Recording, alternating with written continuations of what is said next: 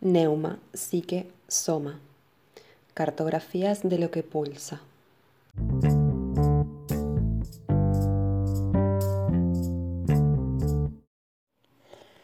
Me parece que esta dialéctica entre estética y erótica es central para entender la mutación contemporánea.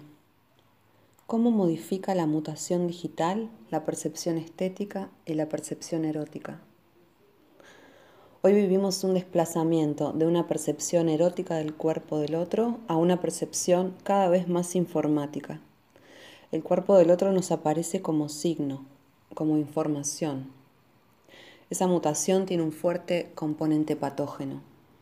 Es una mutación que produce mucho sufrimiento, efectos de pánico y depresión por la apertura del organismo sensible que somos a una hipersaturación de estímulos, llegando finalmente a una parálisis del cuerpo erótico.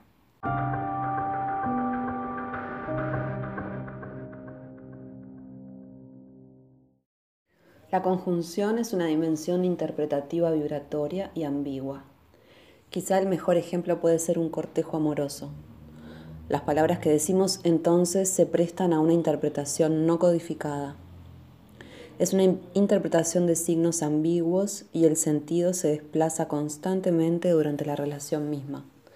Eso es la conjunción, una conjunción entre los cuerpos fundamentalmente. Por el contrario, la lógica conectiva es una relación en la cual la interpretación del sentido está formateada, está reducida a un formato. Es la relación entre una máquina y otra máquina, o entre un ser humano y una máquina, donde el signo significa una sola cosa. Si dos máquinas están formateadas de manera diferente, no pueden entenderse. Necesitamos una reducción del formato que permita la interpretación exacta de los signos. En la relación conjuntiva, la exactitud no existe. No hay exactitud porque la relación humana conjuntiva es esencialmente una relación de ambigüedad.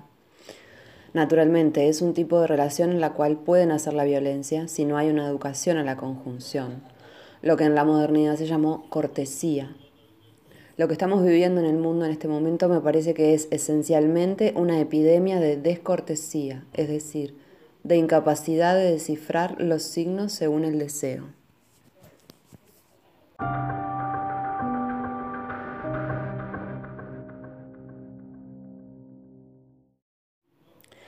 El problema de hoy es que no sabemos si en el interior de una situación angustiosa, de aceleración, de hipersaturación del espacio de atención, se puede reactivar el placer de la relación entre cuerpos que hablan.